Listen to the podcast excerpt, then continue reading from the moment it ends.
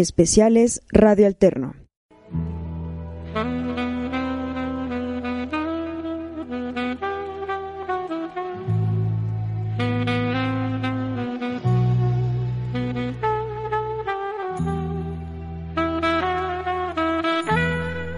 Bienvenidos al nuevo concepto de Radio Alterno, su programa Psicohistoria. Caminemos juntos los senderos de la historia y del alma de los seres humanos.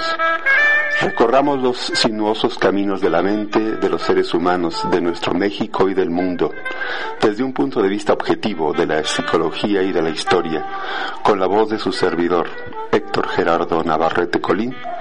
Bienvenidos a nuestro programa de hoy.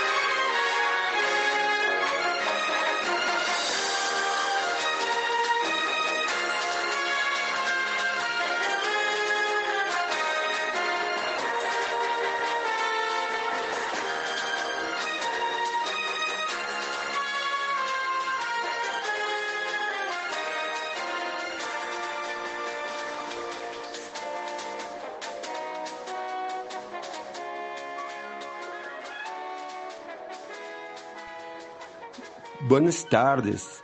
Eu estoy a sus órdenes, señor cónsul William Dougal Christie. Dígame usted para qué puedo servirle a usted. He sabido que usted quiere hablar conmigo, que pidió una cita conmigo. Sea usted bienvenido. ¿En qué le puedo servir? Usted ser la autoridad más importante aquí en la ciudad de Río de Janeiro. Usted Señor, tiene que escucharme. Es muy importante lo que tengo que decirle. Mi gobierno está muy enojado, muy indignado con las acciones que han ocurrido, y entonces usted tiene que escucharme. Eu estoy para escucharlo. Dígame, señor cónsul británico, ¿qué es lo que ha ocurrido? Usted tiene que saber, señor, que han ocurrido dos acontecimientos muy desagradables. El primero de ellos ha sido que una embarcación británica ha naufragado en las costas del sur del Brasil y que la población de las zonas aledañas a las playas, en lugar de ayudar a nuestra tripulación, lo que ha hecho ha sido saquear las naves, ha vaciado las bodegas de nuestra embarcación por completo, lo que ha hecho ha sido un pillaje en lugar de ayudar a nuestros marineros, lo que ha hecho ha sido aprovecharse de la situación. Esto es inconcebible. No podemos tolerar que ninguna embarcación británica sea saqueada y menos definitivamente cuando lo que tenía que haber ocurrido es que tenían que haberle ayudado, no saquear sus bodegas. No vamos a permitir que esto vuelva a ocurrir. Usted tiene que enterar de esto al señor emperador, a Pedro II y tiene que informarle que esta situación ha hecho que mi nación esté muy enojada, muy indignada con los brasileños y definitivamente vamos a tomar acciones al respecto. Y la segunda situación, señor, es que un grupo de marineros del Reino Unido han sido hechos prisioneros por la policía, por las autoridades aquí en la ciudad de Río de Janeiro se les acusa de hacer disturbios, de romper la paz pública. Y sin embargo, ustedes no tienen ninguna jurisdicción sobre nuestros marineros. Así es que de inmediato déjenlos en libertad. Eu informaré de esto al señor emperador Pedro II, que seguramente tomará cartas en el asunto. Usted puede estar tranquilo, señor cónsul William Dougal Christie. Nosotros resolveremos la situación. Querer que le transmita el siguiente mensaje a vuestro señor emperador. Nosotros, el Reino Unido, hemos dado las indicaciones para que nuestros barcos de guerra intercepten a todo navío brasileño y no solamente eso, los vamos a detener en alta mar y vamos nosotros a recuperar el costo de las mercancías saqueadas. Nosotros tomaremos de las embarcaciones brasileñas lo que consideremos adecuado para resarcir el costo de aquello que nosotros perdimos por culpa de ustedes, por culpa de los brasileños. Así es que avísele a su emperador. Nuestros barcos de guerra detendrán a todo navío brasileño y nos cobraremos lo que ustedes se han robado, señor. Eu informaré de inmediato al señor emperador.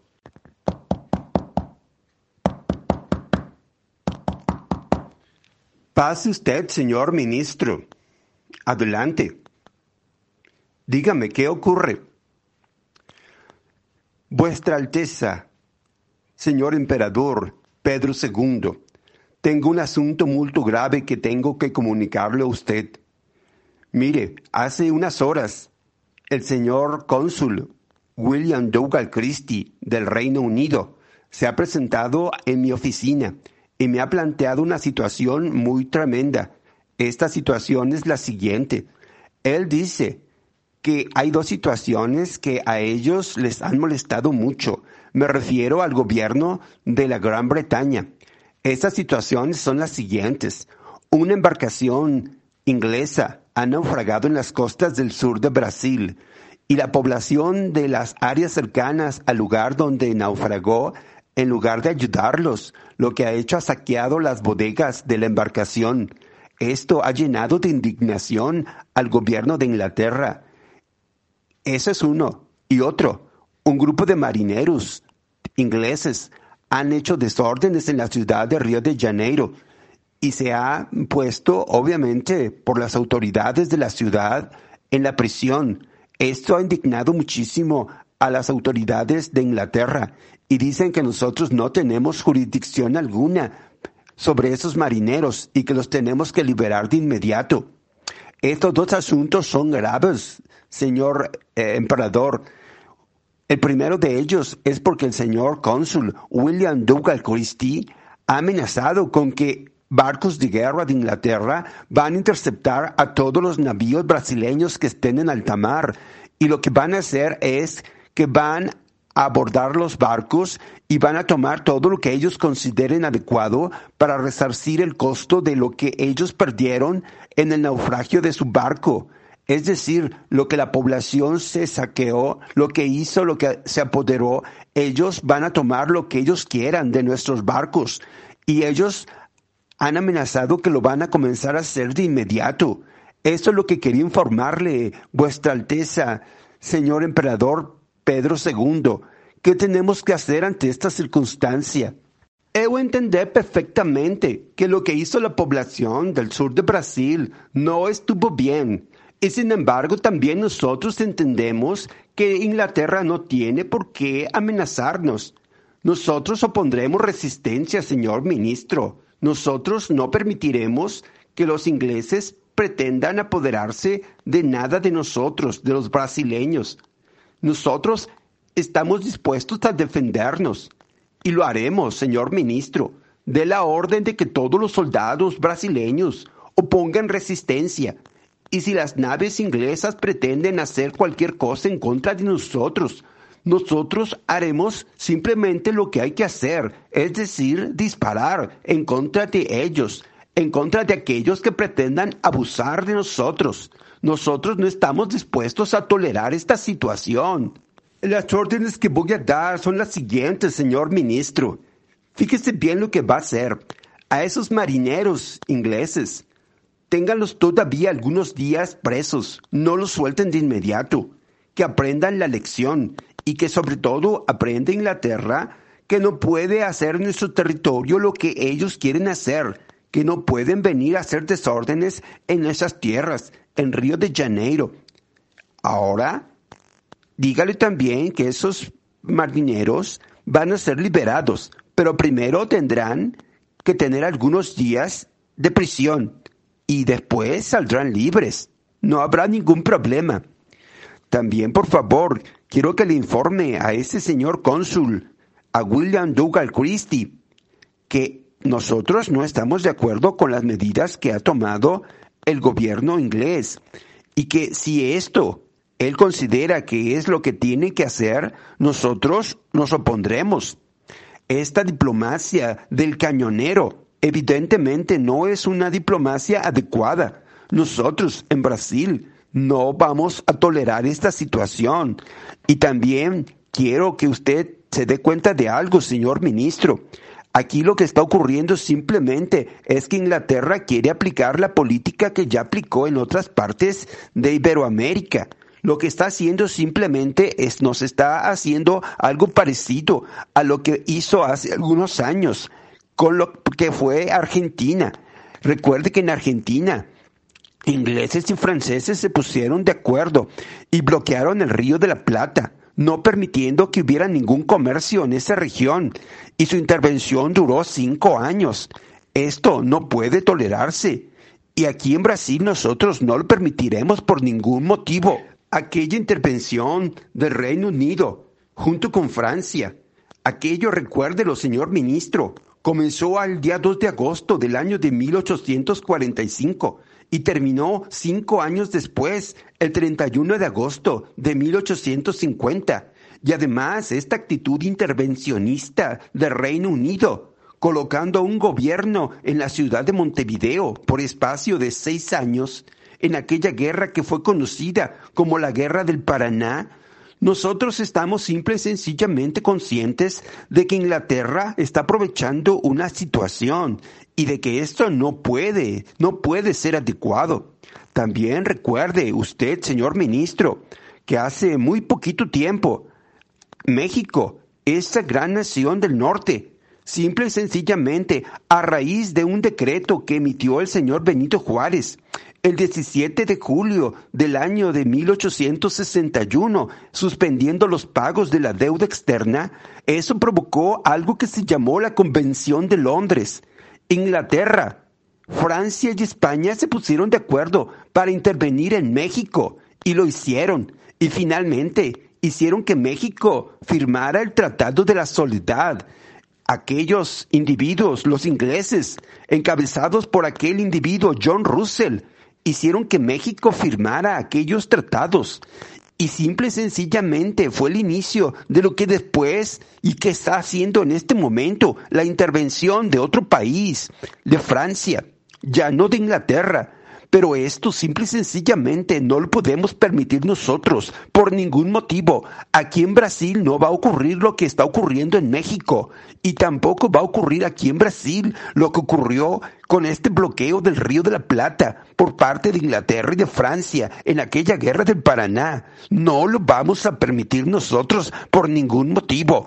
Que sepa perfectamente el Reino Unido que el imperio de Brasil es un imperio que está dispuesto a defender sus derechos y que no permitiremos que cualquier situación se convierta en un pretexto, un pretexto para la intervención, para la intervención del Reino Unido. Que, quede bien claro a ese señor cónsul y que lo manifieste a la reina, a la reina Victoria. Ella sabrá comprender la situación, eso espero. Pedro II de Brasil cuyo nombre completo era el siguiente. Pedro de Alcántara, Joao Carlos, Leopoldo Salvador, Viviano, Francisco Javier de Paula, Leocadio Miguel Gabriel, Rafael Gonzaga, de Habsburgo, Lorena e Braganca. Este individuo era también conocido como el Magnánimo y pertenecía a la dinastía Braganca.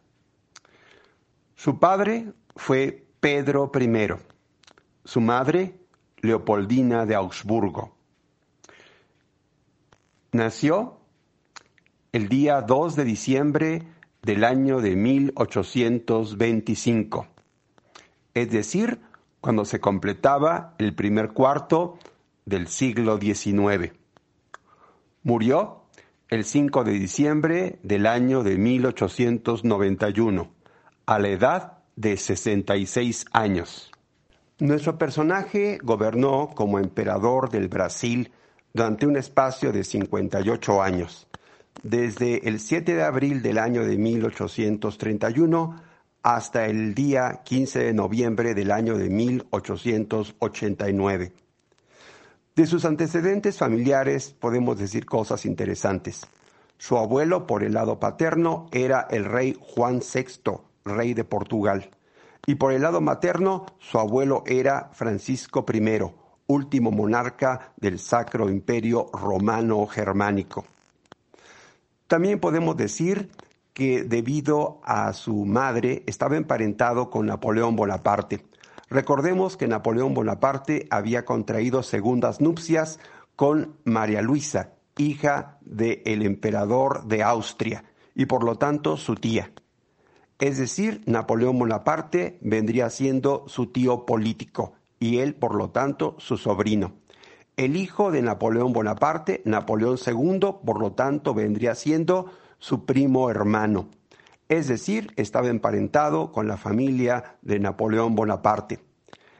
Nuestro personaje tenía desde su nacimiento una alta jerarquía y era conocido con el título de Don, a pesar de ser un niño. A pesar de tener tan alta jerarquía, no se salvó de aspectos netamente humanos. A la edad de un año quedó huérfano. Su madre murió. Su padre, Pedro I, posteriormente, vuelve a contraer nupcias. Ahora lo va a hacer con una mujer llamada Amelia Beauharnais. Esta mujer es hija del hijastro de Napoleón Bonaparte, es decir, de Eugenio Beauharnais, hijo de Josefina Beauharnais, la primer pareja de Napoleón Bonaparte. Napoleón Bonaparte había decidido separarse de Josefina Beauharnais porque no le daba un hijo, y lo buscó casándose con María Luisa, su tía, hermana de su madre. Es decir, por el lado de su madre y por el lado de su madrastra estaba emparentado de una y de otra manera con la familia de Napoleón Bonaparte y con el propio emperador de Francia. Antes de continuar hablando de nuestro personaje, hablaremos de la época en que nació. ¿Qué ocurría en los momentos en que nuestro personaje llegó al mundo? Esto es lo que ocurría. Señalamos que nuestro personaje nació en el año de 1825, es decir, cuando se cumplía el primer cuarto del siglo XIX. Su padre, Pedro I, llevaba tres años de estar gobernando Brasil, el imperio del Brasil. Su abuelo, Juan VI, era en aquellos momentos el rey de Portugal. ¿Qué otras cosas ocurrían alrededor de nuestro personaje en su época? Podemos decir que el rey de España en aquellos momentos era Fernando VII y que gobernaba de una manera absolutista. Esto había ocurrido después de que Fernando VII había pedido la intervención de la Santa Alianza para restablecer el poder absolutista en España. Por lo tanto, habían intervenido en España los ejércitos franceses de Luis XVIII para ayudar a que Fernando VII volviera a ser rey absolutista. También podemos decir que habían ocurrido otras cosas, como cuáles. Por ejemplo, la Revolución Francesa de 1789 tenía ya 36 años de haber ocurrido. Ya estaba lejana en el tiempo. También podemos decir que, por ejemplo, países como España y Portugal tenían 13 años de que había concluido la invasión de las tropas de Napoleón Bonaparte y se había retirado, derrotado. Las tropas de España y las de Portugal, ayudadas por el duque de Wellington que representaba a Inglaterra, habían expulsado finalmente a los franceses de la península ibérica. También nuestro personaje nació cuando se desarrollaba plenamente la llamada revolución industrial en Inglaterra. Otro aspecto también bien importante es que llevaba 10 años de que se había celebrado el llamado Congreso de Viena. Este Congreso se dio en el momento en que había sido derrotado definitivamente Napoleón Bonaparte.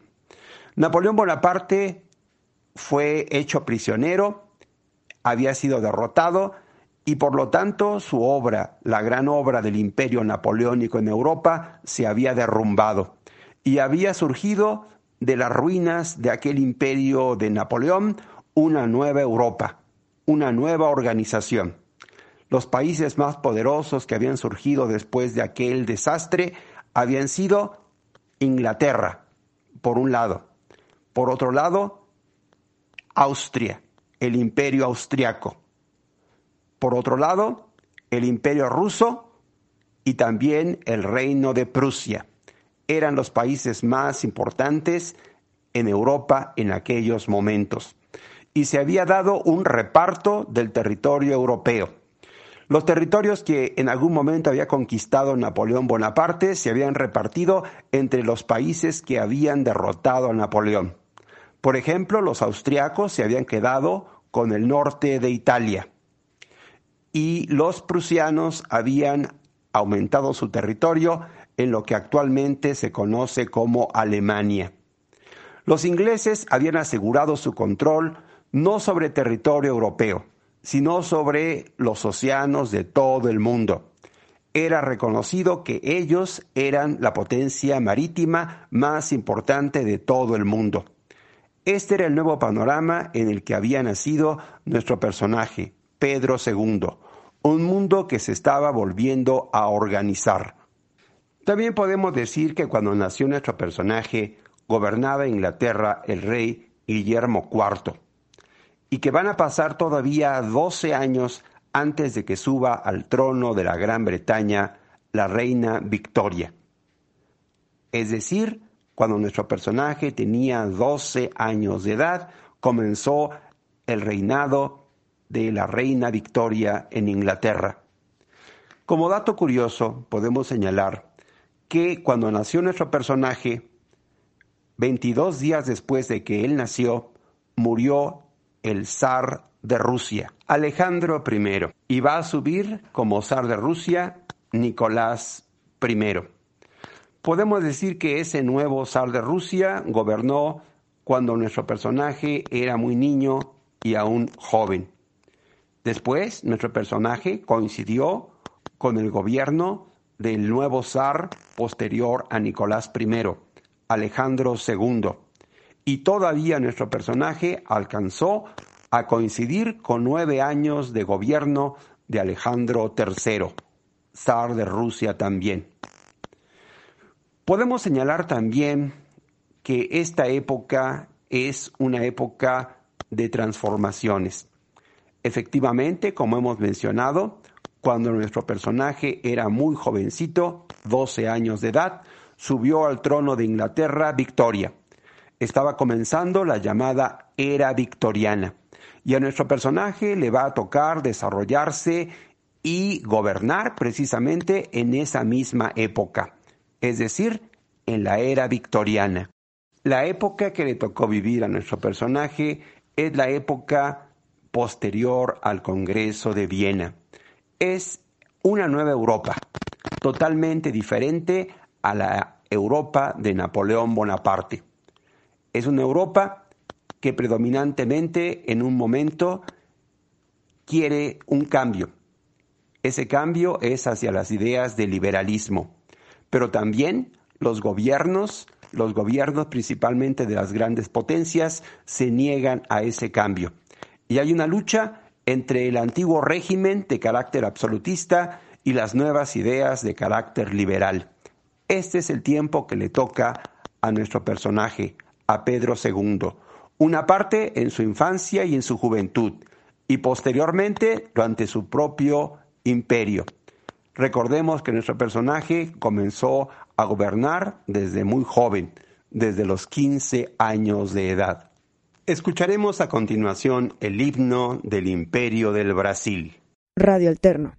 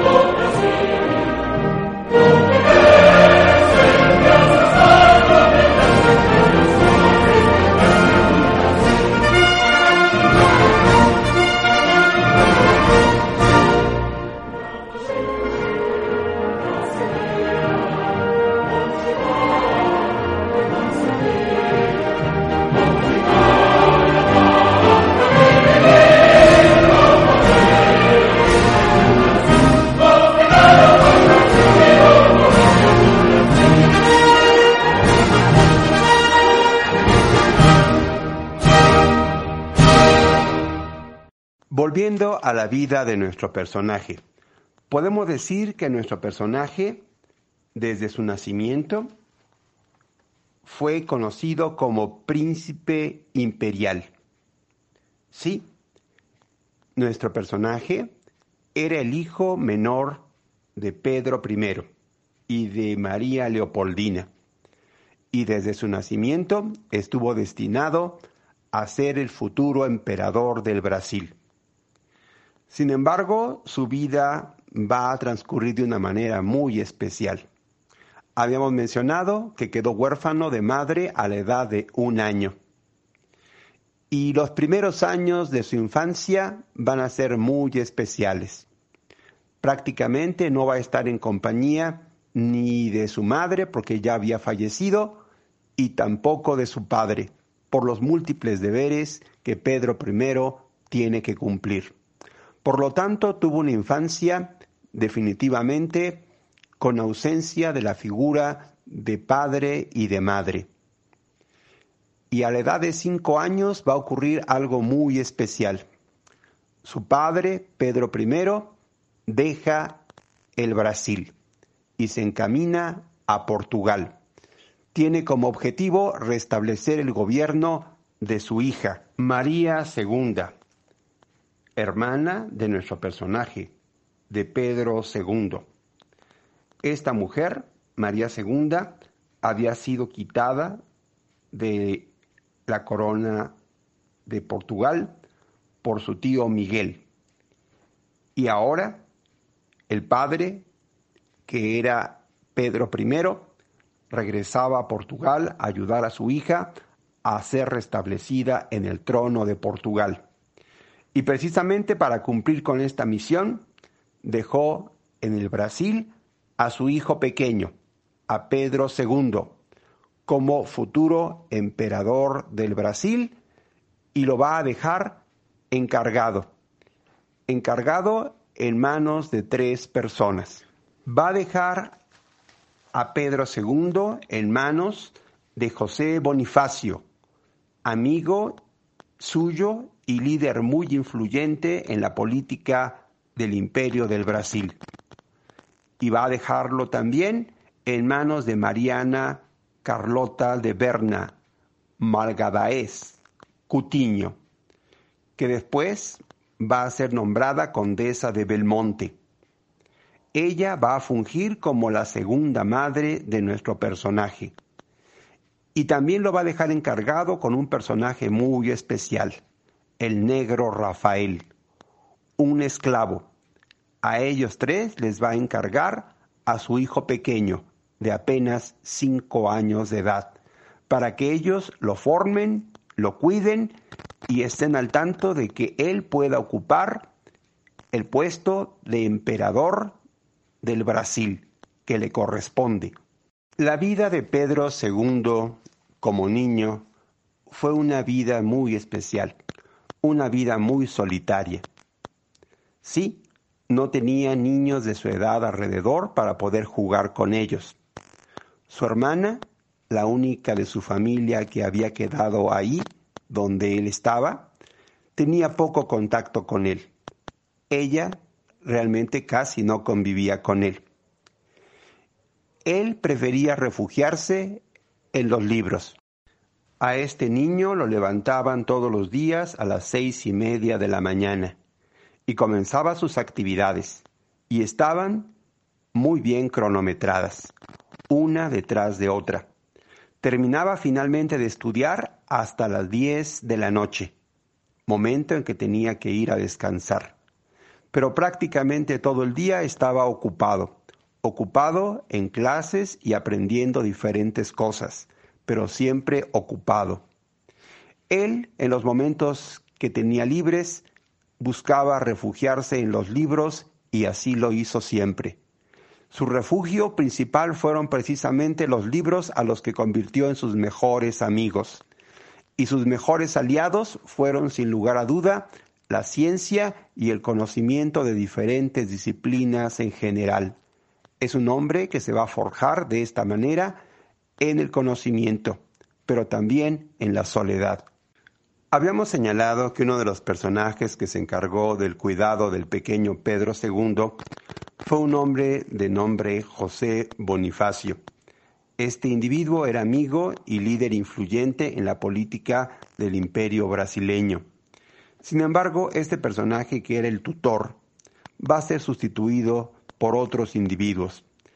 En la vida de nuestro personaje de Pedro II pasaron diferentes tutores, pero precisamente este, este puesto, el de tutor, al ser desempeñado por diferentes personas, dejó de tener un significado emocional importante para Pedro II. Ese puesto podía ser ocupado por uno u otro individuo, pero de todos modos no había una conexión personal con este individuo, con el tutor. Por lo tanto, nuestro personaje se volvió aún un individuo más solitario. Podemos señalar algo interesante. Efectivamente, el padre de nuestro personaje, Pedro II, es decir, su padre Pedro I, había abandonado el Brasil y había dejado a su hijo Pedro II como el futuro emperador del Brasil, pero era apenas un niño de cinco años. Por lo tanto, entraba una situación muy peculiar. El emperador seguía siendo, por lo tanto, el padre, Pedro I. Pero Pedro I va a tener conflictos estando fuera del Brasil. Esos conflictos los va a vivir en el propio Brasil y se va a enfrentar a un conflicto particularmente con los liberales.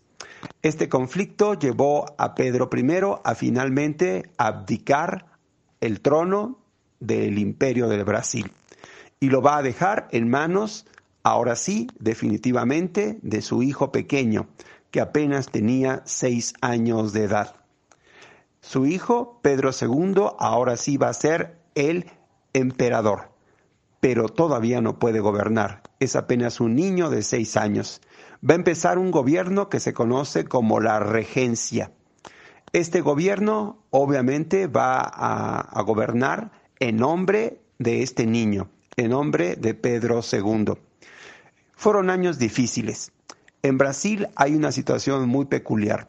Por un lado, al futuro emperador, a Pedro II, se le respeta, pero se le considera todavía un niño, por lo tanto no se le toma tanto en serio.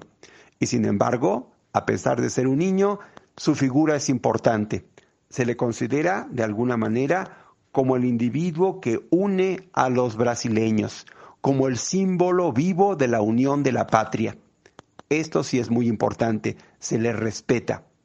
Pero los individuos que gobiernan en la regencia tienen conflictos, tienen situaciones difíciles y cada vez se ponen más difíciles. Conforme pasa el tiempo, los individuos que forman la regencia tienen la idea de que habrá que adelantar la edad para que nuestro personaje Pedro II pueda llegar a ser emperador sin haber cumplido la mayoría de edad. Es decir, habrá que hacer algo para que se le reconozca como emperador del Brasil antes de que cumpla el tiempo de la mayoría de edad. Y efectivamente se comenzó a accionar de la siguiente manera. El Parlamento brasileño va a emitir un decreto por el cual se va a reconocer la mayoría de edad de nuestro personaje Pedro II con apenas 15 años de edad. A los 15 años de edad nuestro personaje va a ser coronado como emperador. Esto ocurrió el día 17 de julio del año de 1841 cuando nuestro personaje tenía apenas casi los 16 años. Estaba entre los 15 y los 16 años de edad y va a ser reconocido como emperador del Brasil. Los primeros tiempos del gobierno de Pedro II como emperador del Brasil son especiales. Era un individuo demasiado joven, por lo tanto muy influenciable. Alrededor de él se formó un grupo de individuos a los que la gente conocía como la facción de cortesanos, o también lo llamaban el Club de Juana. Lo llamaban en lengua brasileña Facau Aulica. Esos individuos tenían extrema influencia sobre el joven. Uno de los individuos que tenía más influencia era la persona que había sido más cercana a él emocionalmente y que había sido prácticamente como su segunda madre, Mariana de Berna. Esta mujer que llegó a ocupar un puesto muy importante y reconocida como condesa de Belmonte, tuvo especial influencia sobre el que había sido prácticamente su hijo. Pero también otros individuos van a tener influencia sobre él. Realmente son momentos en los que eh, este joven prácticamente no va a gobernar él, son aquellos que están a su alrededor los que lo van a hacer, aprovechándose en muchos momentos de esa situación y obteniendo provecho personal. Esto va a hacer que los políticos brasileños piensen que es necesario hacer algo para que este joven madure con más rapidez. Y se les ocurre la idea de casarlo. Cuando apenas contaba con la edad de 18 años, lo van a comprometer en matrimonio y lo van a comprometer en matrimonio con una mujer llamada Teresa Cristina. Ella pertenece a una de las familias más importantes de Austria, una mujer muy importante por su familia en el continente europeo. Es una mujer de 24 años de edad, es decir, un poco mayor que él. Y los van a casar por poderes. Esto es, ella en Europa y él en el Brasil, simple y sencillamente van a contraer matrimonio. Esto ocurrió el 30 de mayo del año de 1843. Después, su esposa, esta persona llamada Teresa Cristina, va a viajar a Brasil a reunirse con su marido. En el momento en que él la vio en persona, quedó completamente decepcionado. Era una mujer que no tenía las características que él imaginaba. Era demasiado bajita de estatura, era una mujer que tenía un poco de sobrepeso y además era coja. Estas características obviamente él no las conocía. Él se sintió engañado, se sintió decepcionado. Y en alguna ocasión dijo, me han engañado, y lo dijo amargamente. Pero nuestro personaje maduró rápidamente. En tres años, ya para el año de 1846, era un individuo maduro. Es decir, a los 21 años de edad, la madurez va a llegar y todo va a cambiar. Lo primero que va a hacer es que se va a deshacer de la facción cortesana poco a poco comenzó a alejarse de ellos y a eliminar de los puestos importantes a los que formaban a este grupo y a quedar únicamente él con toda la responsabilidad de lo que había que hacer. Y lo va a hacer de una manera muy brillante. Durante su primer viaje al sur del Brasil, en las provincias de esta región, en la región de Río Grande do Sul, ahí se va a dar cuenta de que él cuenta con el apoyo popular, de que la gente lo quiere, y ahí va a comenzar a manejarse de una manera diferente. Podemos decir que como emperador de Brasil, él va a comenzar a afrontar y a resolver los problemas que se le plantean. Uno de ellos es, por ejemplo, que existe el tráfico de esclavos. Este asunto a él le incomoda muchísimo y él quiere resolverlo. Y lo va a abordar. Lo va a abordar entre los años de 1848 y 1852. Hacia el año de 1850 fue formulada la ley de Eusebio Queiroz. Esta ley va a regular precisamente el tráfico de esclavos y que no se dé como se estaba dando hasta aquel momento, que se pueda controlar. Esta fue una de sus primeras acciones importantes como emperador del Brasil. También va a haber otras cuestiones que él va a tener que enfrentar. Una de ellas es precisamente toda la situación que gira alrededor del mundo de los esclavos en el Brasil primeramente con el asunto del tráfico ilegal, pero también con la temática de la posible abolición de la esclavitud. Este tema es un tema que era difícil de resolverse en el Brasil porque en el Brasil había una enorme cantidad de individuos que eran esclavos y de los cuales los propietarios sacaban un enorme provecho. Entonces era un tema muy delicado porque tratar de liberarlos significaba echarse de enemigos a esos individuos poderosos, que eran la gente que formaba las clases privilegiadas en el propio Brasil. Había que manejar el tema con mucho cuidado. Otro asunto que también va a tener que resolver es una revuelta en la provincia llamada Pernambuco. Ahí se dio una revuelta que se conoce con el nombre de revuelta Praleira.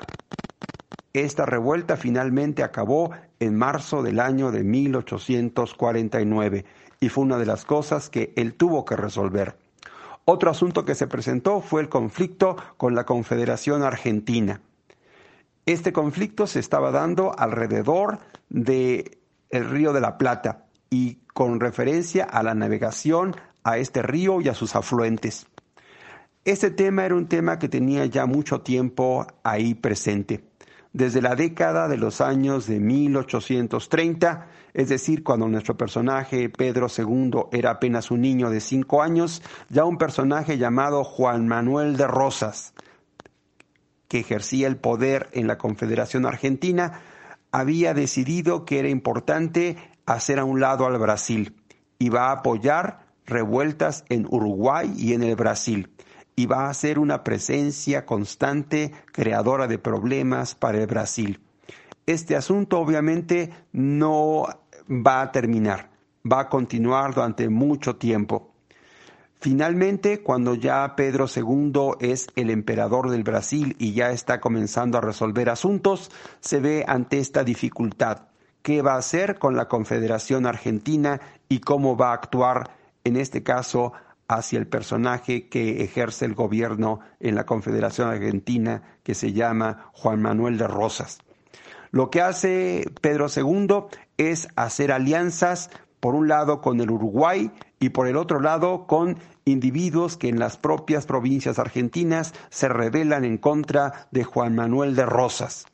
Esto obviamente va a provocar que el jefe de la Confederación Argentina tenga problemas internos y esto obviamente lo va a aprovechar plenamente Pedro II de Brasil para sembrar obviamente el desconcierto dentro de la propia Confederación Argentina y apoyar a los que están en contra de Juan Manuel de Rosas.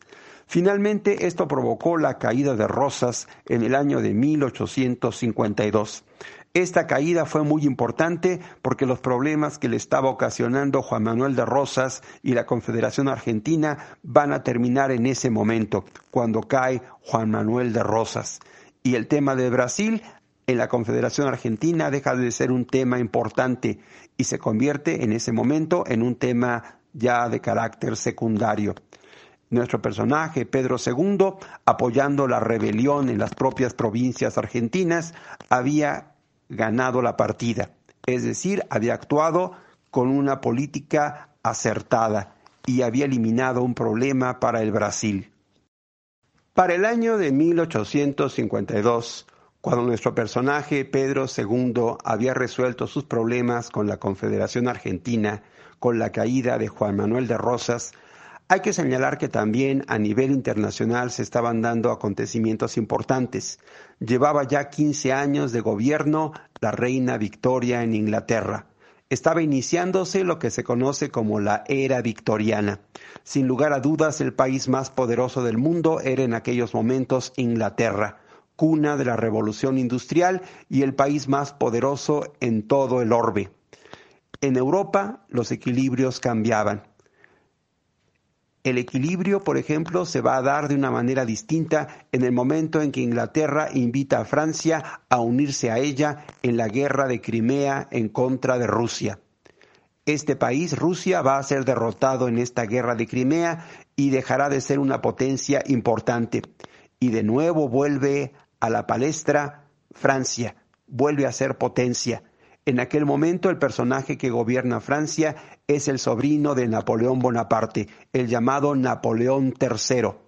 Este individuo vuelve a colocar a Francia en un lugar importante como gran potencia mundial y que de alguna manera pretende acercarse nuevamente al poderío que tiene Inglaterra. En el continente americano las situaciones son diferentes. En los países que rodean a Brasil lo que reina primordialmente es el desconcierto y en algunos de esos países hasta la anarquía. En países como Perú, Chile, Bolivia e inclusive en la Confederación Argentina hay situaciones difíciles y la política es muy inestable. Brasil parece ser la excepción. Brasil es un país donde hay más equilibrio. Y al norte, muy al norte, está México, un país que está alcanzando equilibrios y que después de la guerra contra los Estados Unidos de Norteamérica ha perdido más de la mitad de su territorio. Y la nueva potencia es precisamente los Estados Unidos de Norteamérica, país que, aprovechándose de su poderío militar, le había quitado a México más de dos millones de kilómetros cuadrados de su territorio. Esta era la nueva situación. Inglaterra era, sin lugar a duda, repito, la gran potencia.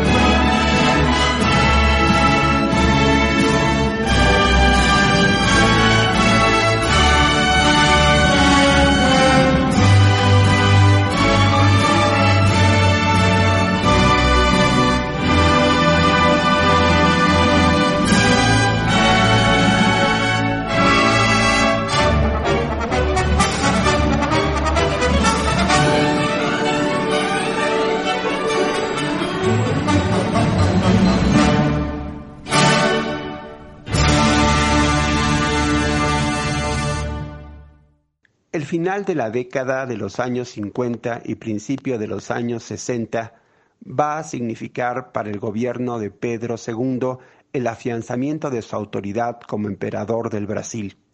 Y precisamente va a ser al inicio de la década de los años 60, hacia el año de 1863, que se va a presentar un conflicto de graves dimensiones.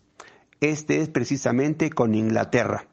El cónsul en Río de Janeiro, el señor William Dougal Christie, se ha presentado ante las autoridades brasileñas haciendo dos reclamos. Uno, que un barco eh, inglés ha naufragado frente a las costas del sur del Brasil y que la población local, en lugar de ayudar a los tripulantes del barco, lo que ha hecho ha sido saquear las bodegas de este barco. Y por otro lado, un grupo de marineros ingleses han hecho desórdenes en la ciudad de Río de Janeiro y las autoridades de la ciudad han tomado prisioneros a los marineros. El cónsul exige que los marineros sean liberados de inmediato y plantea que el gobierno brasileño no tiene ninguna jurisdicción sobre los marineros ingleses.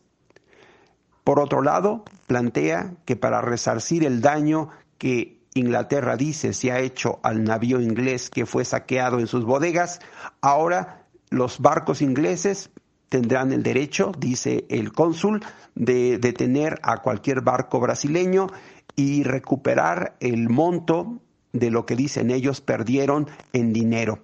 Es decir, simplemente ellos tomarán de los barcos brasileños lo que ellos consideren adecuados para que ellos puedan recuperar el dinero que Brasil, de alguna manera, dicen ellos, le robó a través del saqueo de esa embarcación que naufragó.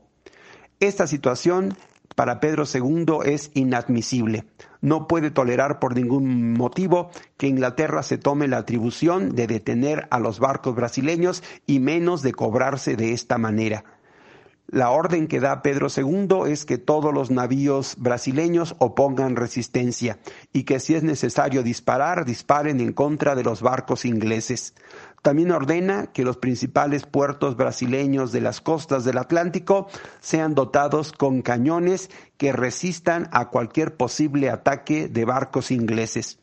Esto podría significar la guerra con el Reino Unido, con Inglaterra, y sin embargo, Pedro II no titubea en esta situación. No está dispuesto a doblegarse ante lo que él considera una humillación y un abuso de parte de Inglaterra. Finalmente, el conflicto fue resuelto en junio del año de 1863. ¿Qué ocurrió? A continuación lo escucharemos. Vuestra Excelencia, señor emperador Pedro II del Brasil, en nombre de Su Majestad, la Reina Victoria de Inglaterra, yo, el embajador Edward Thornton, quiero pedir una disculpa pública por las situaciones que se han vivido en tiempos recientes. Sabemos perfectamente que nuestro cónsul en la ciudad de Río de Janeiro, el señor William Dougal Christie, ha actuado de manera indebida no debido hacer ciertas cosas con relación a la relación entre nuestras naciones. Quiero que en nombre de Su Majestad la Reina Victoria, usted, señor emperador Pedro II del Brasil, reciba el más afectuoso abrazo de nuestra Majestad y que también sepa que este tipo de situaciones ya no volverán a ocurrir y que por ningún motivo permitiremos que situaciones de esta índole empañen la relación que existe entre el imperio del Brasil y el imperio británico. Quiero que usted, señor emperador Pedro II, de verdad disculpe las situaciones que se han vivido y queremos que a partir de este momento nazca una nueva relación entre nuestras naciones, ya que nuestros pueblos se respetan y se estiman. Y queremos, señor Pedro II de Brasil, que esta situación quede superada por completo y que sepan ustedes que cuentan con el imperio británico. Sabemos que usted, señor Pedro II, es una persona de gran corazón y benevolente y estamos seguros completamente, y lo está nuestra Majestad la Reina Victoria, de que esta situación será ya parte del pasado y que esto no volverá a presentarse.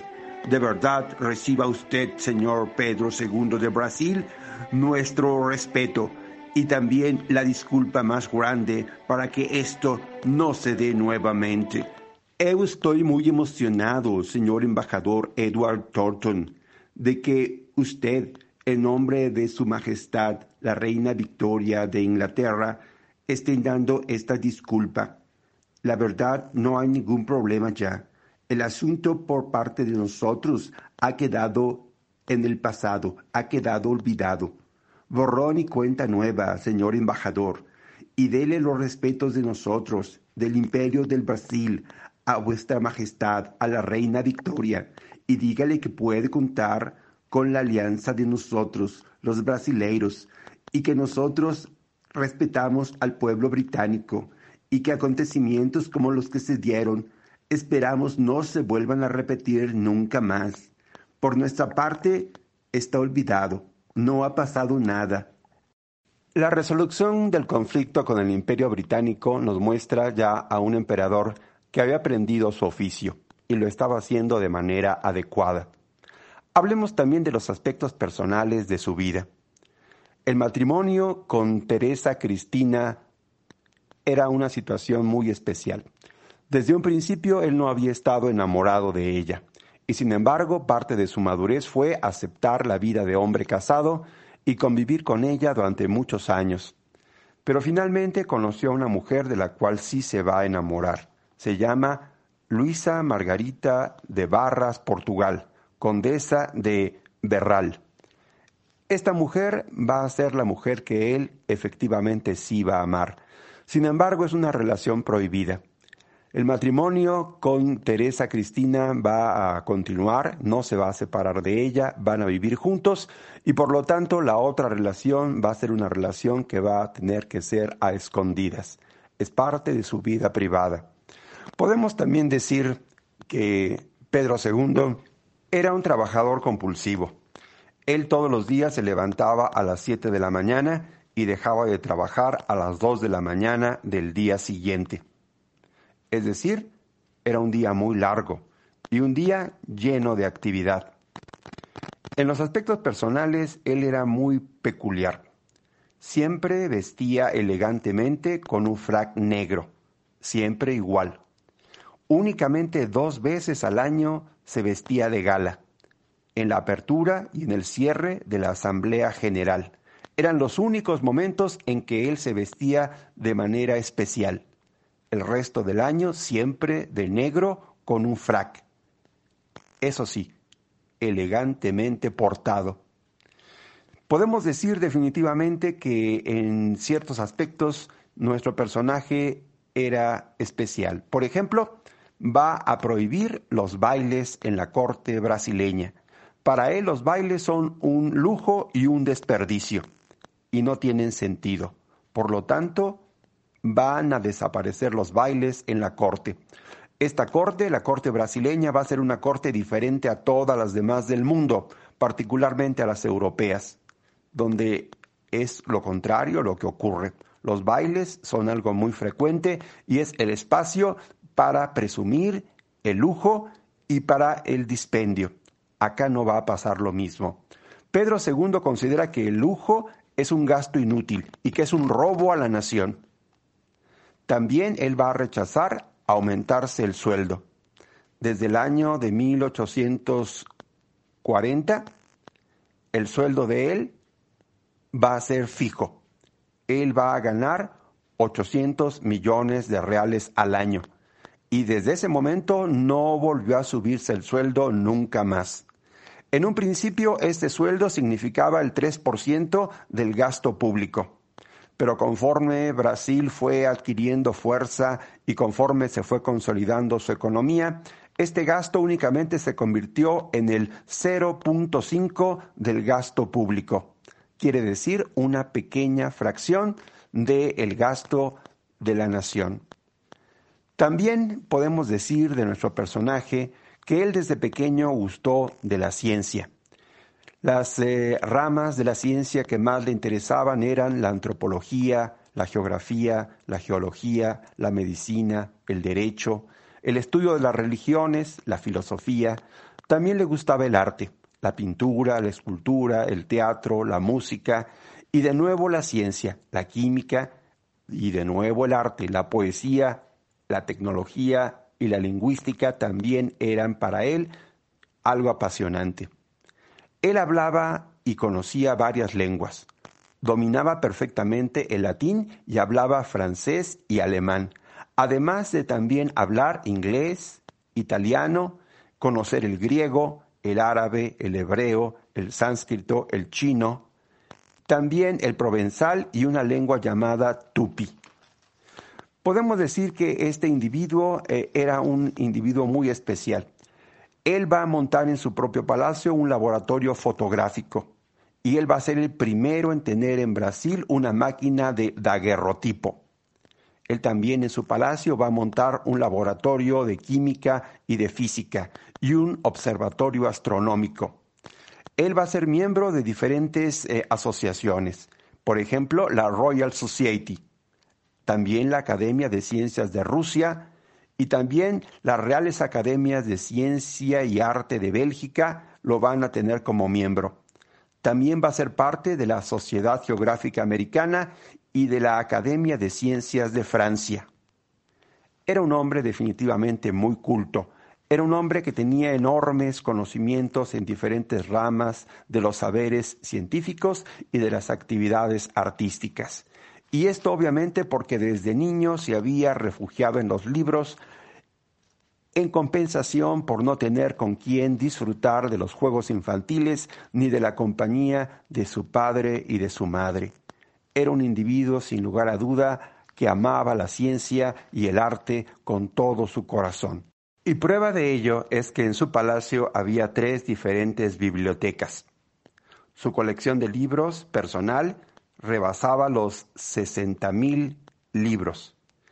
Era amigo de científicos como por ejemplo Charles Darwin, el poeta Víctor Hugo, el filósofo Federico Nietzsche, y los músicos como Ricardo Wagner y los científicos como Louis Pasteur eran sus amigos. También conocía a individuos como Henry Gusworth y también él frecuentaba los círculos de artistas y de individuos que se dedicaban a este tipo de actividades. Podemos decir que el imperio del Brasil entre los años de 1865 y 1870 vivió su época más feliz. Era una auténtica edad de oro del imperio brasileño. Nuestro personaje contaba en aquellos momentos con 40 años de edad y estaba en plena madurez. Y podemos decir que entre los 40 y los 45 años de su vida eh, había llegado a la plenitud. Podemos decir precisamente que esta plenitud personal también se reflejaba en su propio país, en el imperio brasileño. Brasil se va a modernizar en todos los terrenos.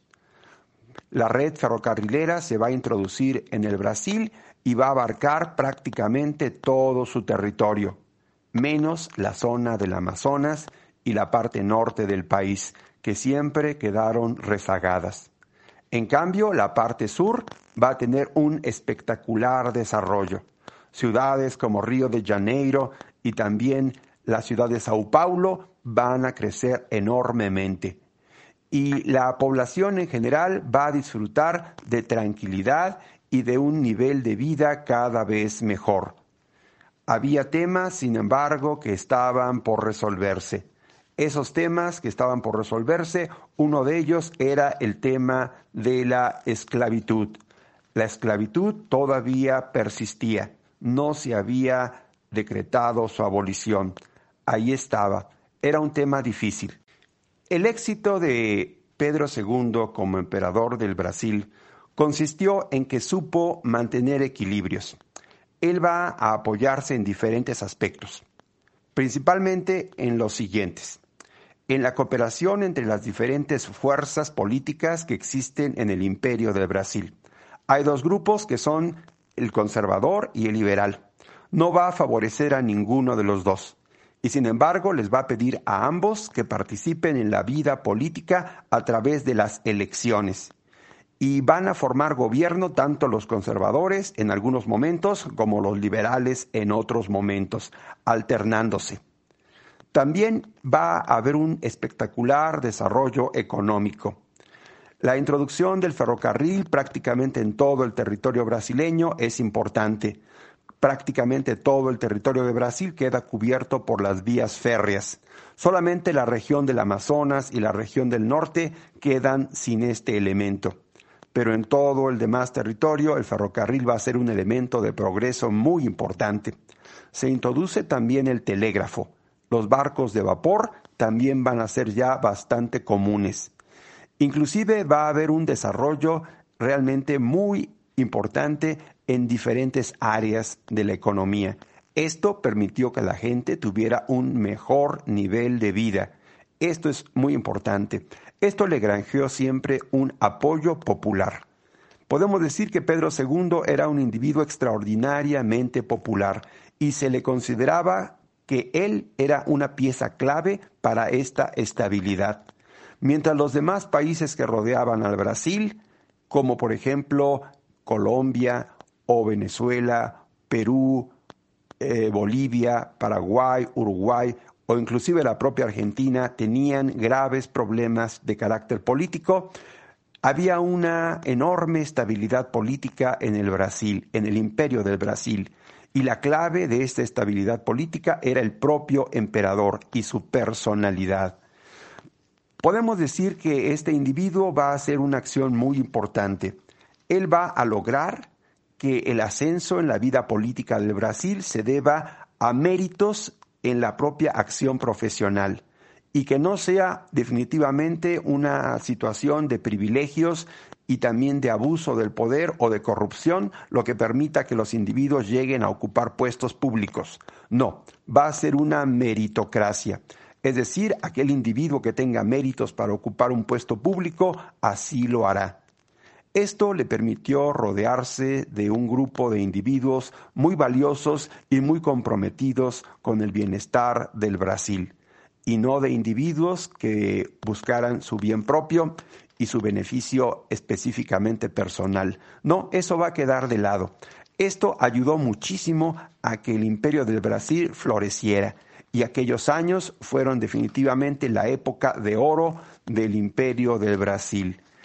El imperio del Brasil alcanza este momento de esplendor entre los años, ya mencioné, del año 1865 al año de 1870. Es la llamada Edad de Oro del imperio brasileño. Durante la llamada Edad de Oro del imperio del Brasil, Brasil también va a intervenir con sus vecinos. Brasil va a intervenir en Uruguay en el año de 1864. Esta invasión terminó hasta el 20 de febrero del año de 1865 con el derrocamiento del presidente Bernardo Berro y la imposición de Venancio Flores como dictador del Uruguay. A Brasil le convenía tener a un individuo que favoreciera los intereses del Brasil y así lo va a hacer. Otro conflicto que va a vivir el Brasil va a ser con su vecino Paraguay. Ahí gobierna Francisco Solano López. Este individuo decide invadir al Brasil, pero también va a invadir Argentina. Por lo tanto, va a ser una guerra mayor. Paraguay se va a enfrentar por un lado con Argentina y por otro lado con el Brasil. Esta guerra fue una guerra tremenda, va a durar cinco años. A lo largo de este conflicto, nuestro personaje, Pedro II, se ofreció para ser voluntario e ir al campo de batalla. Esto obviamente fue rechazado por las autoridades brasileñas que no estaban dispuestas a que su emperador estuviera en el frente de batalla.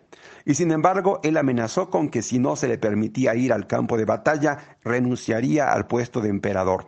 Y nuevamente se salió con la suya. Se le permitió ir al campo de batalla. A partir de aquel momento, su popularidad aumentó muchísimo. Él se le va a conocer como el patriota voluntario. Y todos aquellos que se enlistan en el ejército de Brasil se les va a llamar así, patriotas voluntarios. La popularidad de nuestro personaje era muchísima en aquel momento.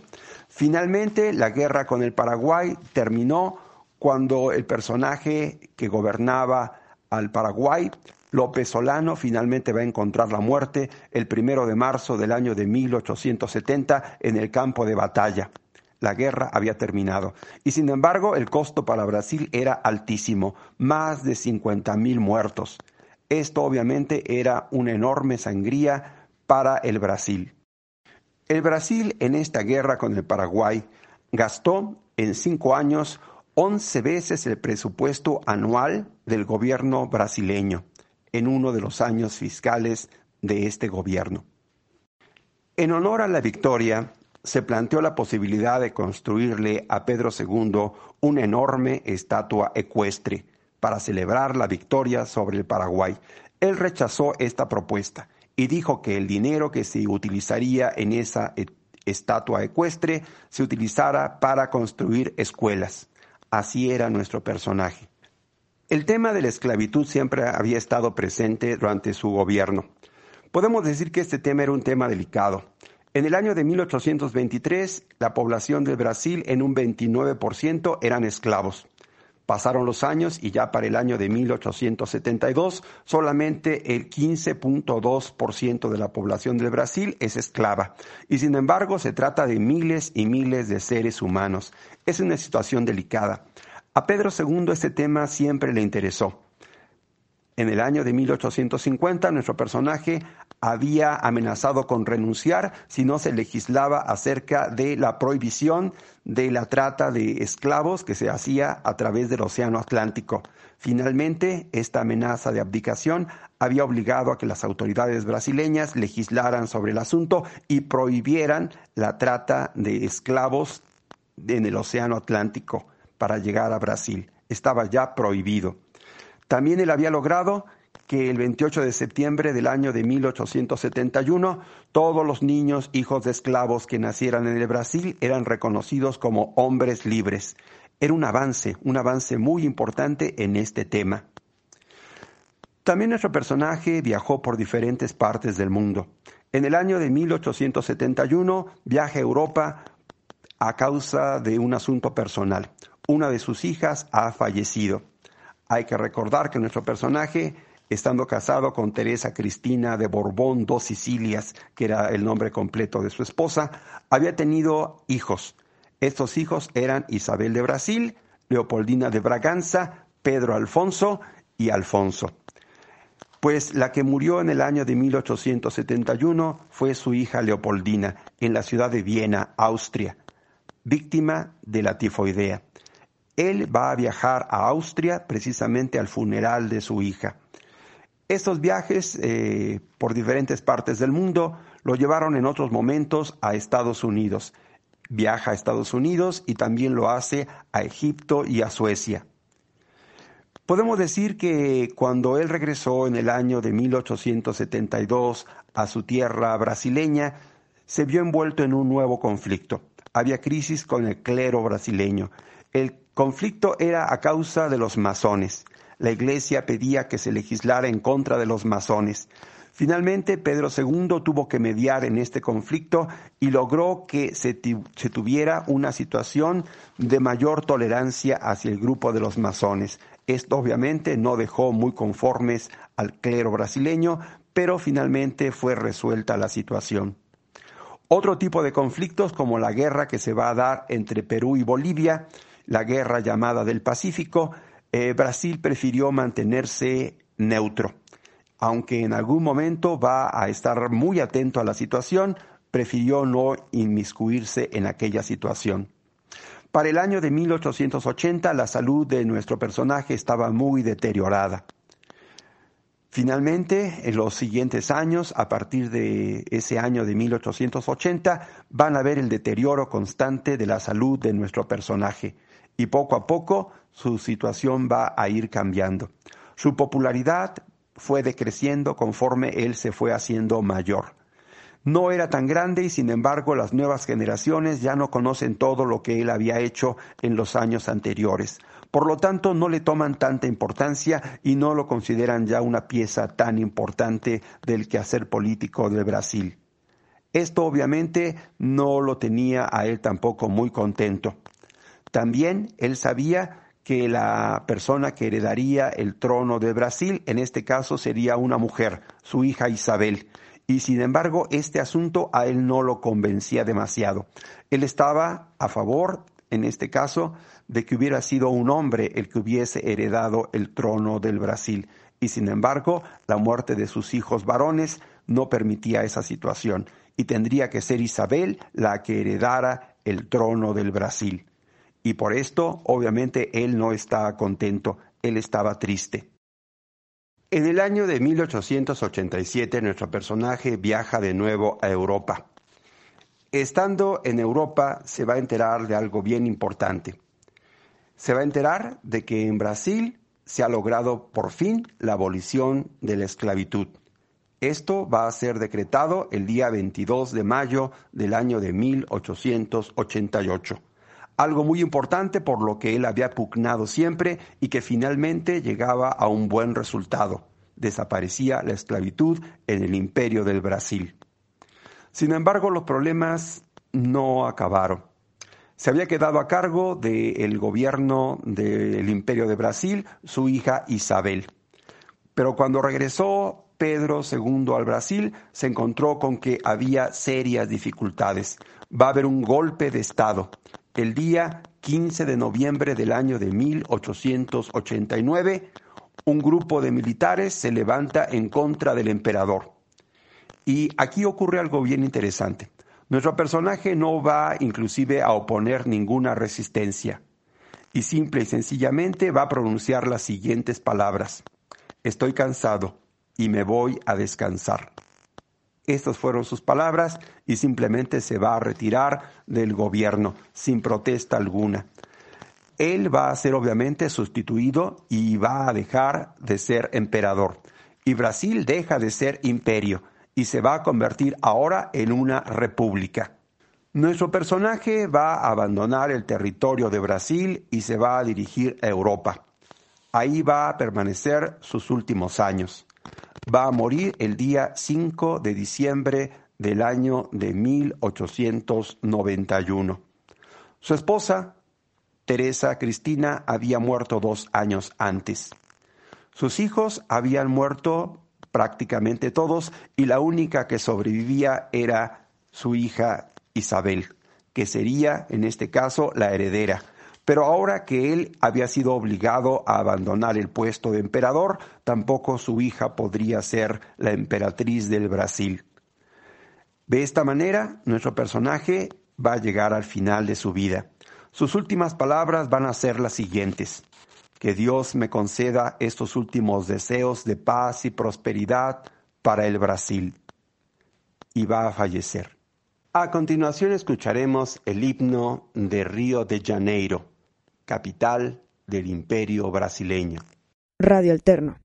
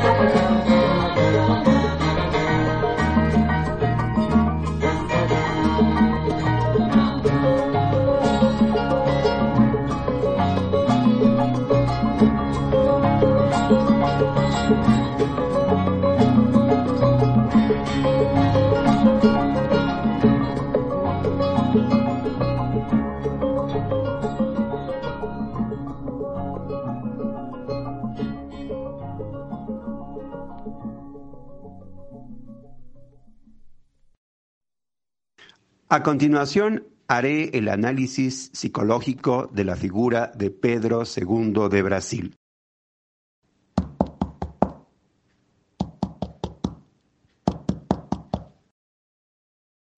Adelante, puede pasar.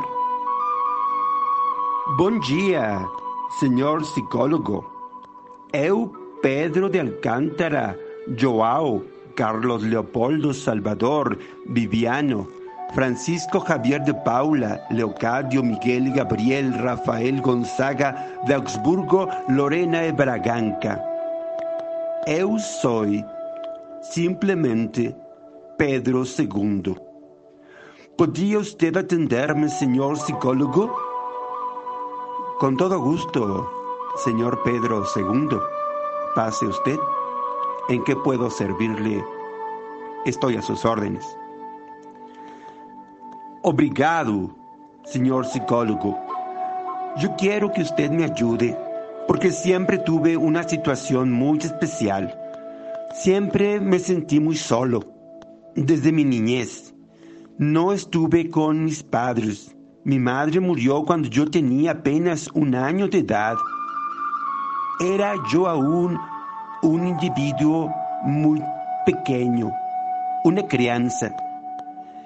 Después, mi padre, por sus múltiples obligaciones, no pudo estar conmigo y posteriormente me dejó solo a la edad de cinco años, siendo apenas una crianza. Desde entonces me he sentido muy solo, me sentí siempre solo. Esta parte quisiera yo platicarla y poder resolver esta parte de mi vida. ¿Podría usted ayudarme, señor psicólogo? Con todo gusto, señor Pedro II. Tome usted asiento. Vamos a platicar acerca de esta etapa de su vida y acerca de lo que usted vivió con esta situación. Seguramente usted va a sentirse diferente después de lo que podamos hablar y trabajar sobre este asunto. A partir de este momento, su servidor, Héctor Gerardo Navarrete Colín, se convierte en su terapeuta. Sea usted bienvenido. Sobre la personalidad de Pedro II de Brasil, se puede decir lo siguiente. Definitivamente, sus primeros años, los años de su infancia, fueron un factor determinante en su personalidad. El asunto más grave que tuvo fue el de la soledad. El no haber contado con una madre a partir de un año de edad y después no haber tenido la presencia del padre los cuatro siguientes años estando él cerca de su hijo, pero ocupado en el trabajo, fueron asuntos muy fuertes para aquella criatura, para aquel niño. Posteriormente, después de los cinco años, el padre se retiró a Portugal y obviamente la situación empeoró aún más para aquel pequeño niño. El tema de la soledad va a ser un tema recurrente durante toda su vida. Sí es cierto que él se refugió en los libros, en la ciencia y en el arte para sentir menos este asunto. Pero lo que sí queda claro es que en su alma infantil quedó un hueco, un hueco enorme. Este hueco enorme va a traducirse en dolor, en dolor y en soledad. Este asunto, obviamente, cuando él ya fue un jovencito y ocupó el puesto de emperador de Brasil, no va a disminuir con su matrimonio, que va a ser un matrimonio arreglado por las autoridades del imperio de Brasil. Teresa Cristina, su mujer, es una mujer a la que él desconoce y a la que no ama y a la que nunca amó. Por lo tanto, el tema de la soledad siguió siendo un tema para él muy importante. Sin embargo, la madurez va a llegar pronto a él. Ya a los 21 años es un individuo maduro en todos los aspectos. Y podemos decir que el tema de la responsabilidad fue un tema muy importante que le fue inculcado desde pequeño. Este tema quizás su padre, Pedro I, con el poco tiempo que tuvo para dedicarle, fue el único punto que quizás sembró en él como algo permanente, el tema del deber. Había que entregarse en cuerpo y alma a la preparación de su persona para que cumpliera las funciones que le estaban asignadas, las de ser emperador de Brasil. Y así lo va a hacer. Se va a dedicar en cuerpo y alma a esta actividad y lo va a hacer magníficamente bien. Este hombre muestra definitivamente que él logró superar los temas de la soledad y del abandono a través de la sublimación. La sublimación me refiero a que este individuo, en lugar de volverse un individuo amargado y un individuo hostil a los demás, por el contrario, se volcó en una actitud de servicio a su patria, de servicio a su propio pueblo. Y esta actitud de servicio va a mostrarse en todos los aspectos de su vida. El, convertirse en un trabajador compulsivo que trabajaba demasiadas horas al día, simple y sencillamente va a ser una muestra de que él consideraba que el compromiso que había adquirido era demasiado grande y demasiado importante y que había que cumplir a carta cabal con dicho compromiso. Esto muestra a un individuo, en primer lugar, con ideas claras y obviamente no solamente ideas claras, comprometido con una situación del deber. El deber para él es muy importante. Los elementos éticos son muy, muy, muy eh, interesantes de analizar en un personaje como Pedro II. Aspectos como, por ejemplo, estar en contra de la corrupción, pensar que lo que importa es el auténtico trabajo y los méritos profesionales van a ser asuntos que él desarrolló a lo largo de su vida y que le van a ayudar mucho a la hora de gobernar y de rodearse de personas que efectivamente tengan estas mismas características. Podemos decir que en general nuestro personaje Pedro II era un individuo en todos los aspectos equilibrado, equilibrado en los aspectos de sus apetitos y de sus situaciones emocionales. No va a ser un individuo que va a tener una vida desenfrenada o una vida desordenada como la había tenido su padre, Pedro I, que en esos aspectos definitivamente no había mostrado equilibrio alguno. En cambio, su hijo, Pedro II, sí lo va a hacer. Y sí es cierto que en algún momento de, de, su vida tuvo una relación emocional y afectiva con otra mujer que no era su esposa. Pero hay que reconocer que esta mujer fue a la única que realmente amó en toda su vida. Y un individuo así obviamente tenía derecho a hacerlo, porque no lo había hecho nunca antes. De sus hijos definitivamente mostró afecto y amor paternal por todos ellos. Quizás la única parte que podemos mencionar es que no tuvo plena confianza en su hija Isabel. Ella consideraba que no era la persona que podía gobernar el imperio del Brasil cuando él ya no lo pudiera hacer. Quizás esa única parte sería la que podíamos mencionar como un elemento de desconfianza en las aptitudes de su hija. Y obviamente esto muestra que de alguna manera no la conocía a profundidad. También podemos decir de nuestro personaje que él se enfrentó a los problemas que tuvo, por ejemplo, con el Reino Unido, con pleno eh, conocimiento de lo que estaba haciendo y con la confianza de que contaba con el apoyo de su pueblo. Y así era, así ocurrió. Finalmente, podemos decir que la actitud de resignación que tuvo cuando le fue comunicado que él dejaba de ser emperador muestran a un individuo que no es ambicioso, que simplemente sabe que el trabajo ha sido cumplido y ha sido cumplido de la mejor manera y simplemente se retira y se retira tranquilamente. Y así lo hizo nuestro personaje, Pedro II. Para terminar, haré el análisis histórico de la figura de Pedro II de Brasil. A nuestro personaje le tocó vivir tres cuartas partes del siglo XIX. Él nació en el año de 1825. Podemos decir que es un hombre plenamente del siglo XIX. Le tocó nacer en la época post-napoleónica es decir, cuando el imperio de Napoleón Bonaparte se había derrumbado. Es una nueva Europa y un nuevo mundo. En este nuevo mundo hay nuevos equilibrios. Esos nuevos equilibrios los dio el Congreso de Viena. Estos equilibrios duraron buena parte del siglo XIX y se fueron transformando a través de pequeñas situaciones y de conflictos que se dieron a lo largo de ese siglo, del siglo XIX. Podemos decir que la situación del Brasil, en particular del imperio del Brasil, va a ser la de que se había consolidado como una nación libre y soberana y que va a enfrentar las situaciones propias del nacimiento de cualquier nación. Y sin embargo lo hizo de una manera bastante buena. Su padre, Pedro I, había puesto la simiente de ese desarrollo y él lo va a continuar, Pedro II. Brasil, el imperio de Brasil, logró algo que los demás países vecinos de ellos no habían logrado, un equilibrio político. Mientras alrededor existía el caos y la anarquía, en Brasil se dio un desarrollo como en ningún otro país de la América del Sur.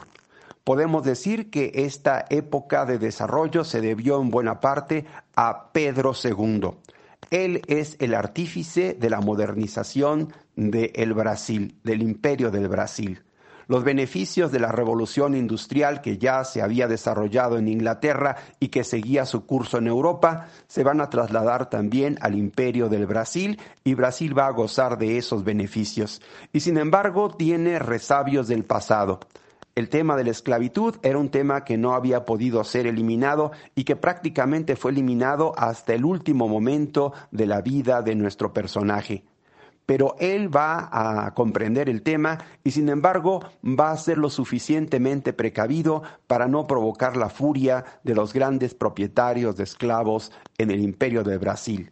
Y únicamente manejó el tema de una manera, llamémosle, prudente. Siguió existiendo la esclavitud, pero se fue mitigando poco a poco. Por ejemplo, con la liberación de los hijos de los esclavos, que nacían libres y ya no eran esclavos. Otros asuntos él los supo tratar de una buena manera. Podemos decir que en general en el concierto de las naciones y del mundo, el tema principal era el poderío de algunas naciones como por ejemplo Inglaterra, que era la nación más poderosa del orbe y que en algún momento inclusive quiso generarle problemas al Brasil y Pedro II supo de una manera muy adecuada enfrentarlos y solventarlos y no caer en las provocaciones que en aquel momento el imperio británico había provocado. Y ya resuelta la situación, se dio cuenta de que había sido el camino correcto. También en las eh, relaciones con sus vecinos, él supo mantener la prudente distancia y se defendió cuando fue atacado, por ejemplo, por el Paraguay, pero también tuvo actitudes de intervencionismo, por ejemplo, en el Uruguay. Estas situaciones hacen que el imperio de Pedro II del Brasil sea un imperio lleno de matices diferentes. Hubo prosperidad sin lugar a duda y hubo equilibrio en el manejo de la política interna de este imperio. Fue una época dorada definitivamente para Brasil en los aspectos económicos y en los aspectos políticos. Y sin embargo, los problemas sociales no se resolvieron del todo. Había grandes diferencias entre los ricos y los pobres. Y sin embargo, nuestro personaje, Pedro II, supo afrontar estas situaciones y trató de apoyar siempre al pueblo. Y una forma de apoyarlos era gobernar sin corrupción y así lo hizo. A nuestro personaje le faltaron solamente nueve años para completar los tres cuartos del siglo que él le había tocado vivir. Murió en el año de 1891, a la edad de 66 años.